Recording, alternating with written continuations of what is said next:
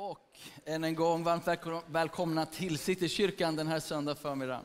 Och eh, särskilt välkommen ska du vara som kanske gästar här, är ny i gemenskapen. Hoppas att du ska känna dig hemma, avslappnad, var dig själv.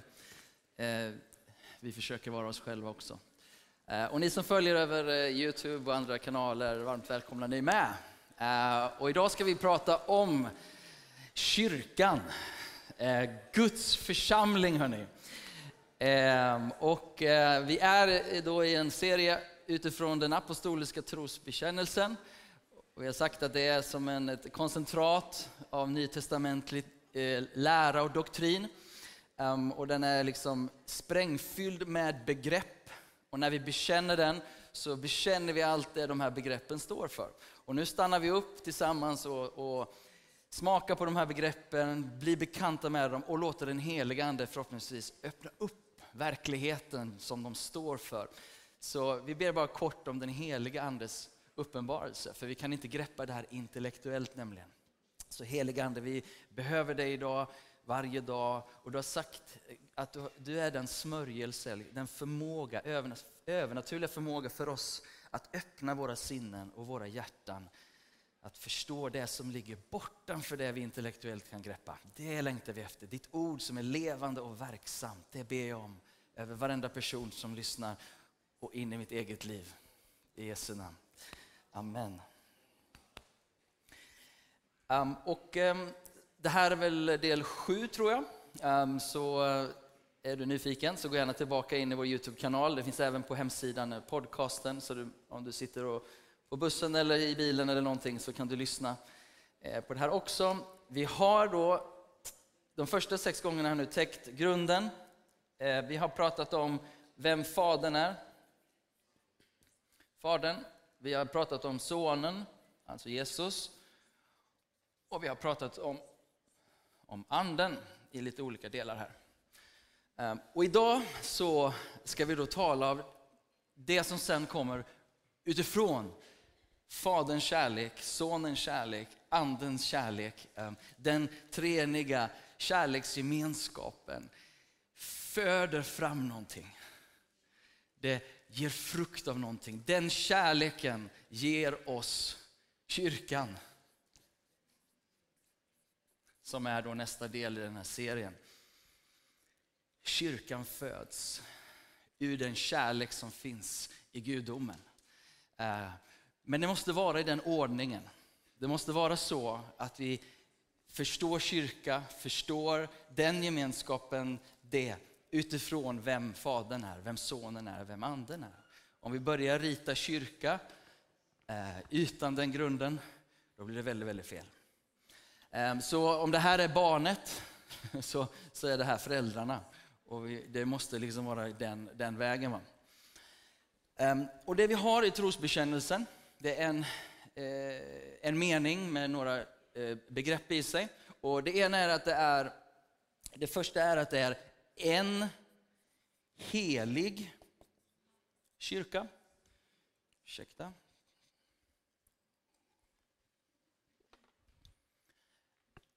Det är en allmänlig kyrka.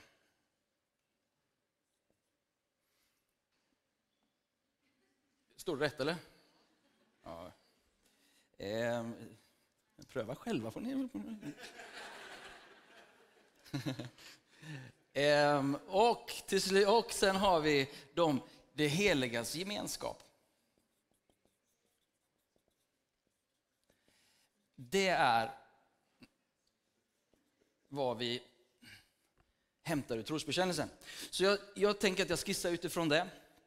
Um, och sen uh, försöker uh, unpack it, så att säga. Um, om vi går till Apostlagärningarna kapitel 2. För jag, jag pratar om det att kyrkan föds. Och Apostlagärningarna 2 beskriver just detta. När församlingen blir till, när den första kyrkan håller på att formas. Och det här sker på pingstdagen. Det sker um, i Jerusalem mitt i en festival, mitt i en fest Eh, som judarna hade, för, som de, var deras eh, skördefest. Det var deras tid där de började skörden. Det var förstlingsskörden och de firade eh, detta. Eh, då, då, står det så här, vi kommer läsa inte hela kapitlet men några verser och du har dem på skärmen eh, som eh, de jag har valt. Då. När pingstdagen kom var de alla samlade och då, hörde, då hördes plötsligt från himlen ett dån som när en våldsam storm drar fram. Och det fyllde hela huset där de satt. Tänker nästan som när det ska födas ett barn. Liksom. Det, det är kraftfullt om man säger så. Eh, eller hur? Det är någonting som sker, någonting som ska fram och det, det, det händer någonting som påverkar allt. Eh, tungor såsom av eld visar sig för dem och fördelade sig och satte sig på var och en av dem. Alla uppfylldes av den helige Ande och började tala främmande språk allt eftersom anden ingav dem att tala. Vers 17. Nu förklarar Petrus vad som har hänt. Okay? Och han refererar tillbaka från Joels profetia. Och mm, är det här lite nytt för dig och mycket på en gång så eh, kan du ta de här bibeltexterna och läsa själv när du kommer hem. Men vers 17 så står det så här. Det ska ske de sista dagarna, säger Gud, att jag utgjuter av min ande över allt kött, som betyder alla människor. Era söner och era döttrar ska profetera. Era unga ska se syner och era gamla ska ha drömmar. Ja, över mina tjänare och tjänarinnor ska jag i de dagarna utgjuta av min ande och de ska profetera. Så det som händer, det är en uppfyllelse av en profetia som har uttalats långt innan. Men det är en, det är en kraftfull händelse. Det utgörs kraft ifrån himmelen och det skakar om alla som är närvarande. Först i det rummet där de 120 satt, alla fick den helige Ande. Sen går de ut ur det rummet och då fick alla höra om Guds väldiga gärningar, evangelium. Alla berörs när kyrkan föds. Det är en allmännelig företeelse, den drabbar alla. Det är någonting som är helomfattande och vill nå varje människa över hela jorden. Ehm, om du sen går vidare och tittar på från vers 41 så beskrivs den den, de heligas gemenskap som är sista delen här då.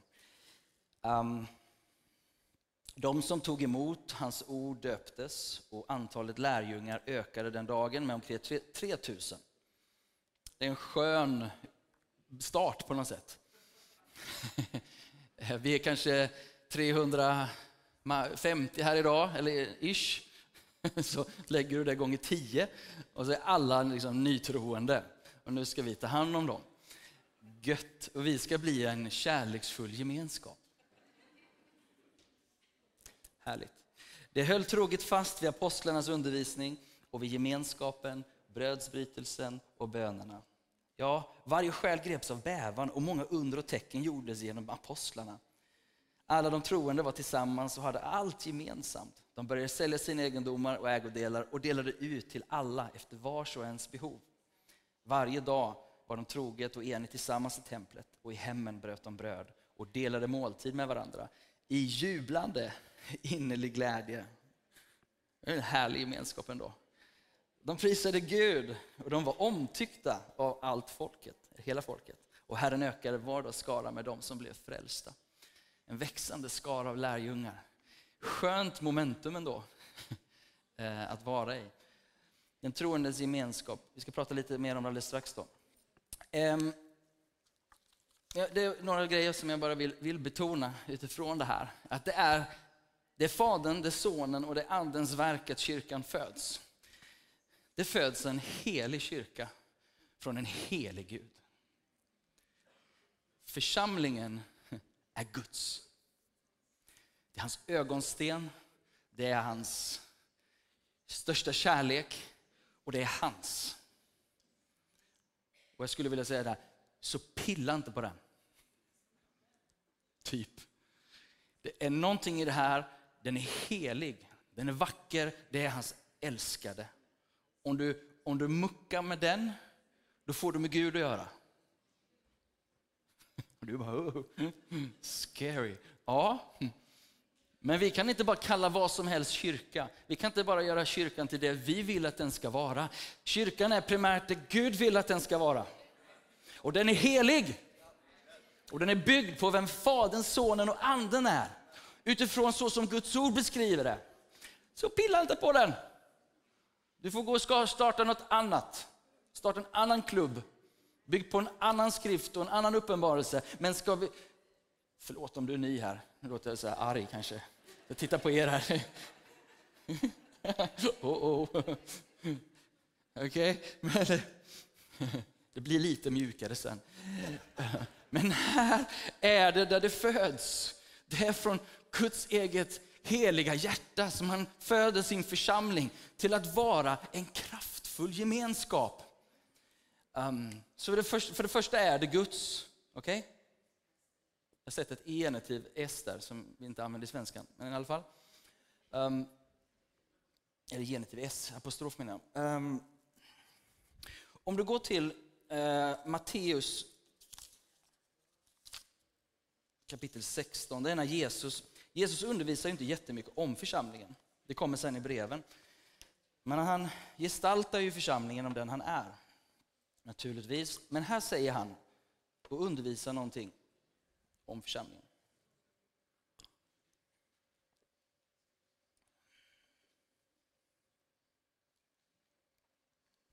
Matteus 16 och 15 är vi där.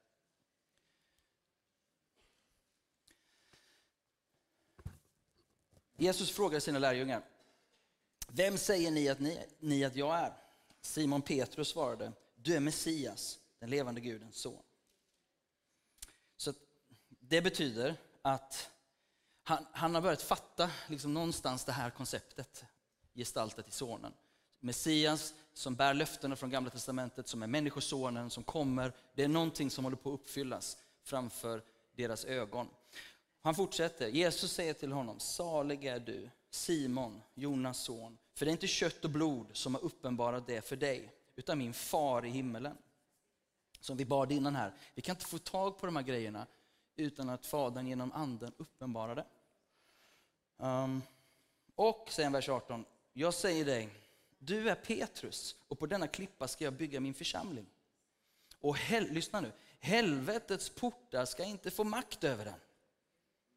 Jag ska ge dig himmelrikets nycklar och allt som du binder på jorden ska vara bundet i himlen och allt du löser på jorden ska vara löst i himmelen.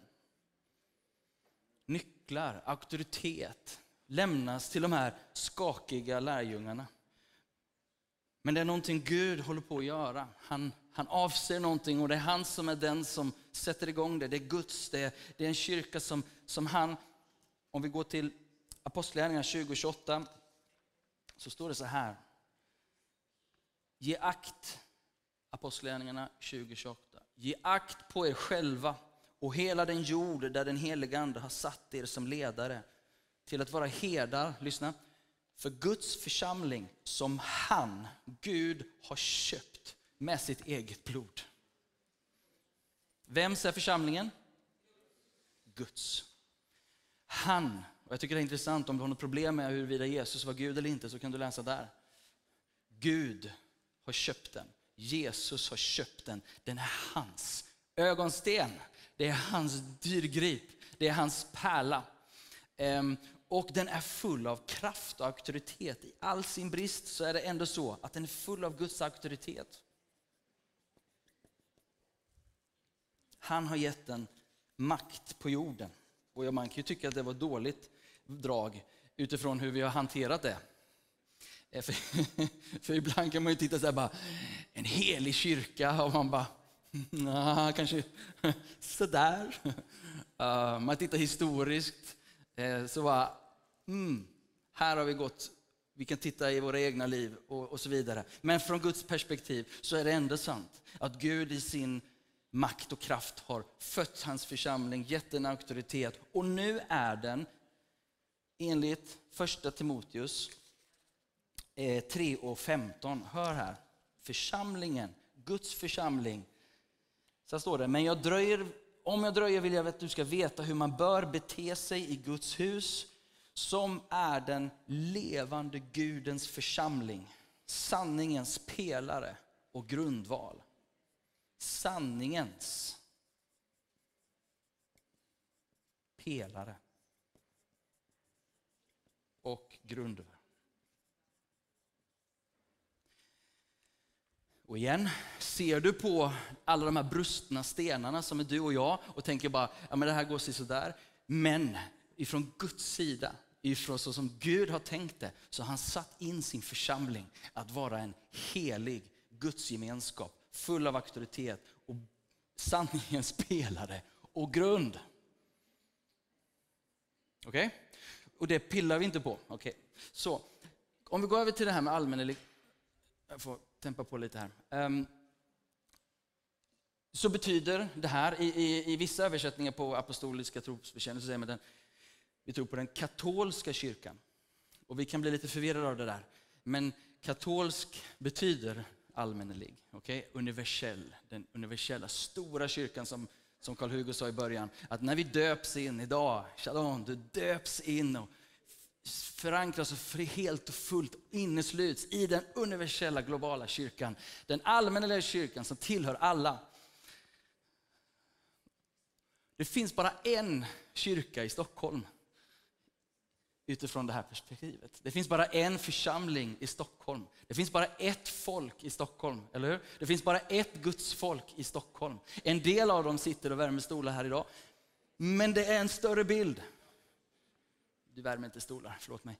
Men, men vi, vi är del av någonting som är så mycket större. Citykyrkan är en liten, liten, liten, liten del av något som är så fruktansvärt mycket större. Och som bär på Guds syften och plan och avsikter. Och den är helig, full av makt och sanningens grund och pelare och allt det där. Och så gestaltas det i små mindre gemenskaper, men den är allmänligen, den tillhör det stora gudsfolket. Det tillhör, och vi finns i, i alla kyrkor, i alla samfund som bekänner sig till Fadern, Sonen och Anden. Som bekänner sig till den apostoliska trosbekännelsen. Där har du en på Jesus troende, det är din broder, det är din syster. Du har så många bröder och systrar i den här staden. Gud har många i, det här, i den här staden. Alla av dem går inte ens till kyrkan, men de är ändå en del av kyrkan. Och Det här är fantastiskt när man reser över världen och man möter människor som tillber Jesus på olika platser. Man bara, vi är så stort folk. Det här är så vackert. Att man kan känna samhörighet med någon man inte känner på det mänskliga planet, men man känner i anden. För vi tillhör ett och samma folk. Helt underbart. Och är du inte del av tron på Jesus än, så har du en gigantisk familj. Den är otroligt bräcklig och svår att ha att göra med ibland. Eh, det är familj, men det är Guds familj. Och Gud är centrum av det. Och han har inte övergett sin församling, han har inte övergett sitt folk. Du bjuds in i den familjen. Alla är välkomna. Alla är på väg, alla får vara med. Vi har en devis här i Citykyrkan. Vi vill vara en kyrka för alla. Men vi sträcker oss efter himmelen på jorden. Vi sträcker oss efter den här grunden och det som han har avsatt. Men alla är välkomna. Okej, okay, um, vi skulle läsa ett bibelord här.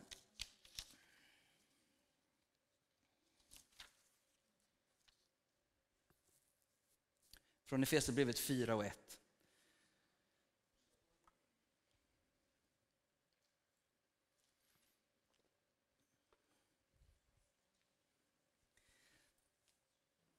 Det här är en bra uppmaning till oss alla. Därför uppmanar jag er, jag som är fånge i Herren, att leva värdigt den kallelse ni har fått. Var alltid ödmjuka och milda. Var tålmodiga och ha och överseende med varandra i kärlek. Gör allt ni kan för att bevara andens enhet genom fridens band. Lyssna. En kropp. Det finns bara en kropp, en församling. Det är bildspråket. En ande. Liksom ni kallades till ett hopp vid er kallelse. Det är en Herre, en tro, ett dop, en Gud som är allas fader. Han som är över alla och genom alla och i alla. den stora allmänneliga kyrkan. Den stora katolska kyrkan. Det som händer i trosbekännelsen, den här utformas ju 100 eller 200-tal. På 300-talet så kommer en ny version som heter Nicenska eh, trosbekännelsen. Och då lägger man till en sak som jag bara tycker är lite intressant. Det är att kyrkan är katolsk, och ni kommer ihåg vad det betyder? Okay. Alla, inte ett samfund, utan alla. Okay. Så kyrkan är katolsk och apostolisk. Den apostoliska kyrkan. Och den betyder, den avgränsningen, eller den tillägget betyder inte det utsändande nödvändigtvis, eller det gör inte det. Utan den går tillbaka till den apostoliska läran. Vi tror på den allmänna kyrkan som är byggd på den apostoliska läran. Den första församlingen, som vi snart ska titta på, den heligas gemenskap, de hade läran som de höll sig till. De höll sig till bönen, står det. De höll sig till gemenskapen och de höll sig till nattvarden.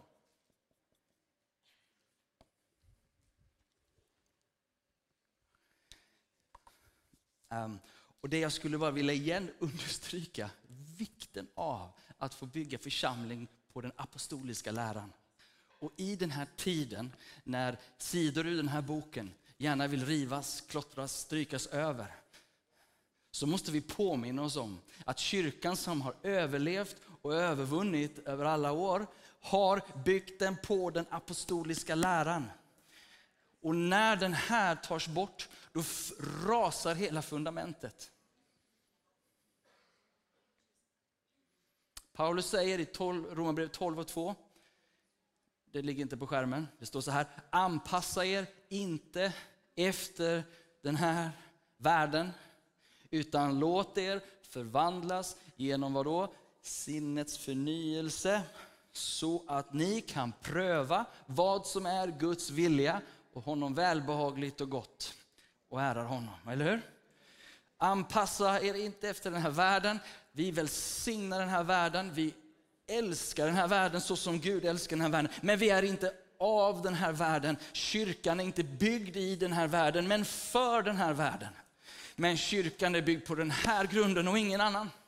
Och i den stunden vi pillar på detta så pillar vi på honom. Och det är inte för att Gud är en hård och straffande Gud, utan det är för att han är alltigenom kärleksfull och ren och rätt och rättfärdig. Och han vill ditt bästa från djupet av sin varelse. Han vet att när vi plockar sönder hans ord, då är vi strax ute i all möjlig villfarelse, i lögner, i mörker. Det är inte en tid att förhandla Guds ord. Det är en tid för kyrkan att komma tillbaka till Guds ord.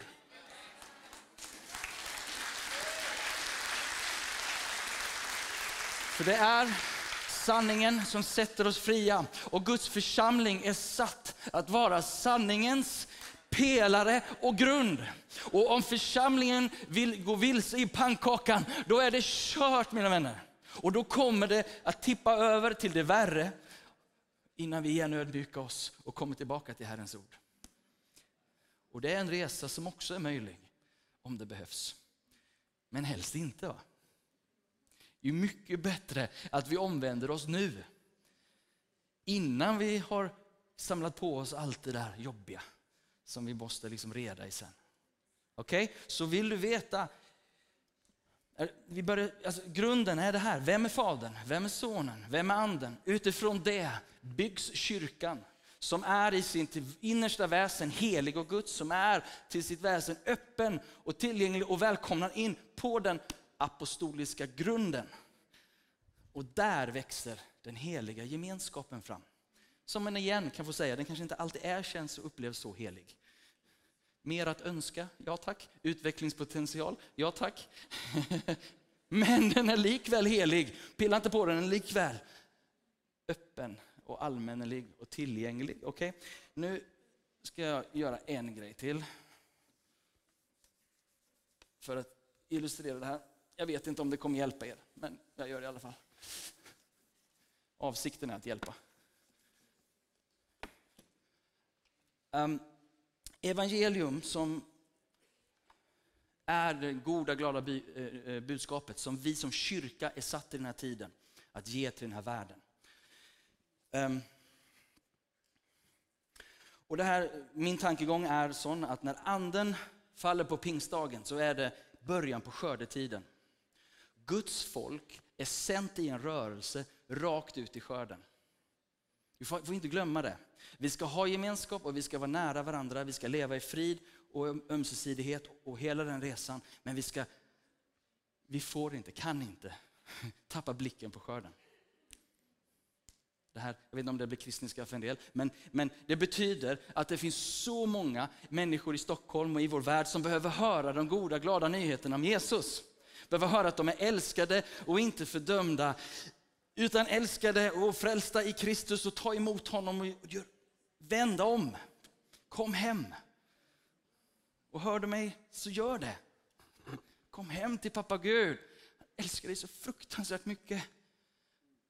Han skapade den här världen, så gjorde han det. Och jag delade den här illustrationen med Bibelskolan för nyligen. Och då... Um, Gud skapade världen, han skapade den perfekt. Och han skapade den, som du kanske känner till, som en, um, som en trädgård. Och, jag, och en av eleverna tyckte jag skulle göra en blomma istället. Här. Så nu gör jag den blomman. Mm. En solros eller någonting. Han skapade dig för att du skulle blomstra. Han skapade dig för godhet. För att vara på en bra plats i någon perfekt harmoni. Men vi gjorde resan, vi säger, vi, I've got this. Vi gör det på eget sätt. Så vi gör resan bort från Gud. Och det som Bibeln kallas för synd. synd. Sen finns det synder, det är allt det dumma vi gör.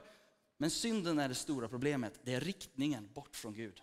Okay? Och riktningen bort från Gud, den gör att vi själva då skapar, och jag tyckte det här var så bra, en fyrkantig värld. Byggt utifrån kunskapen om gott och ont. Vi kan det här nu på mitt sätt. Jag kan, jag vill. Problemet är bara att det här, det bara går sönder. Ju mer vi gör det på vårt eget sätt, desto mer trasigt blir det. Vår trasiga värld, vår söndriga, söndrande värld. Har Gud överlämnat oss, övergivit oss? Nej. Utan han älskar oss. Oj, vad fint hjärta. Okej? Okay? Han älskar oss. Han älskar oss mitt i skiten. Han älskar oss när vi är på väg åt helt fel håll. Han är kärlek. Och han sände sin son, Jesus Kristus, för att dö på ett kors. Gud själv blir människa, men Gud är starkare än döden som vi brukar säga. Han uppstår på den tredje dagen. Och därför så öppnar han upp en väg för varje människa att göra en ny resa genom tro och omvändelse. På Jesus tillbaka och då genom att följa Jesus så kommer vi tillbaka till det som var ursprungstanken. Välkommen tillbaka. Du behöver inte vara här borta i din fyrkantiga värld. Du kan få bli fri från den. Du kan få bli fri från all dess konsekvens, synder, skuld, skam. Jesus tog det på sig så att du genom att tro på honom får följa honom hand, hand i hand till hem. hemmet som är, är ditt hem. Um, och i den perfekta världen, i det som är Guds riket, uh, så sänder han oss tillbaka. Så från, oj, från synd till sänd. Det var jättebra ju. Tillbaka in i en trasig värld för att älska den med Guds kärlek så att också fler får göra resan tillbaka. Det här är bara en kort illustration som beskriver evangeliet, den långa stora berättelsen i koncentrat. Så vad har det här med kyrka att göra?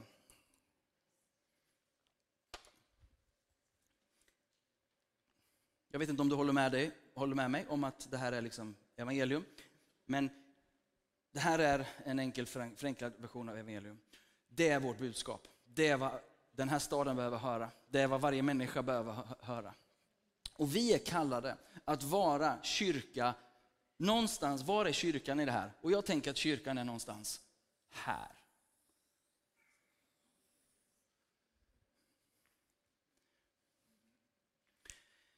Kallad att gestalta Guds riket så att människor kommer in och förhoppningsvis får en smak av Guds riket. Men vi är inte kallade att gömma oss i kyrkan och fly från en trasig värld, vi är kallade att vara i världen. Och därmed så kommer du och jag också upptäcka att vi har trasighet i kyrkan.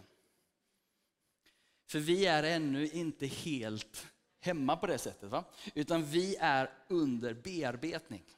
Vi är där med ett sjukhus, vi är en träningsplats, vi är en formande plats. En formande plats. Så kyrkan lever, men det som är viktigt i det här, det är den här grunden.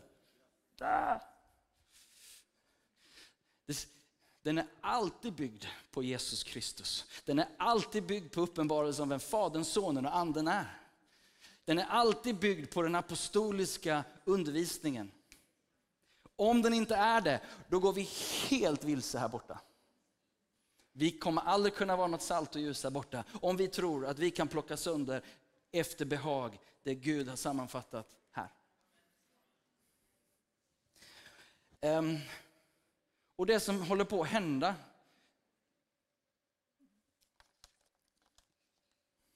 Jag vet inte om det här går, jag ska nog inte göra det helt fullt. Det är att vi tänker att vi, vi håller på att vända den här grejen. Liksom. Och så gör vi det här till vår grund istället. Får en illustration. Men det är det som håller på att hända när kyrkan blir sekulär. Det är det som håller på att hända när vi anpassar oss efter den här världen. Och den kommer fullständigt söndra kyrkan.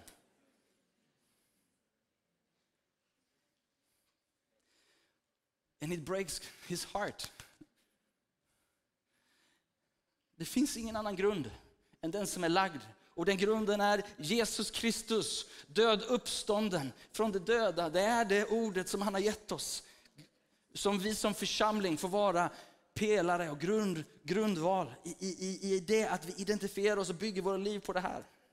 Sen får vi ta det här med ödmjukhet och försöka tillämpa det på ett sådant sätt så att vi fortsätter att älska och hedra människor som befinner sig på sin resa. Och här har vi mycket att lära, kära kyrka med stort K. Vi har haft väldigt, ibland och i tider väldigt mycket sanning och väldigt lite nåd. Att väldigt mycket rätt och väldigt lite kärlek. Och det är vår läxa. Men även om det har varit så betyder inte det att vi därför ska börja plocka sönder det här.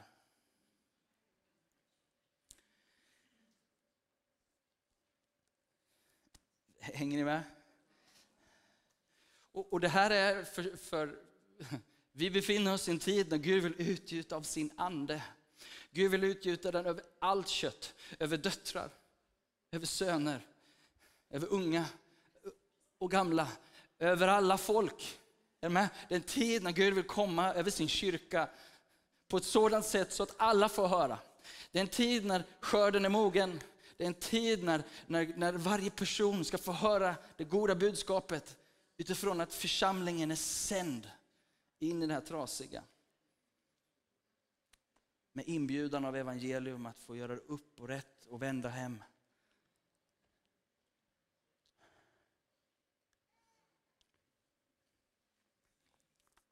Skörden är mogen, säger Jesus. Bönen är ju att arbetarna ska finnas där och att kyrkan skulle få vara mogen och redo att gå med evangeliet till de som behöver det mest just nu. Ska vi stå upp tillsammans?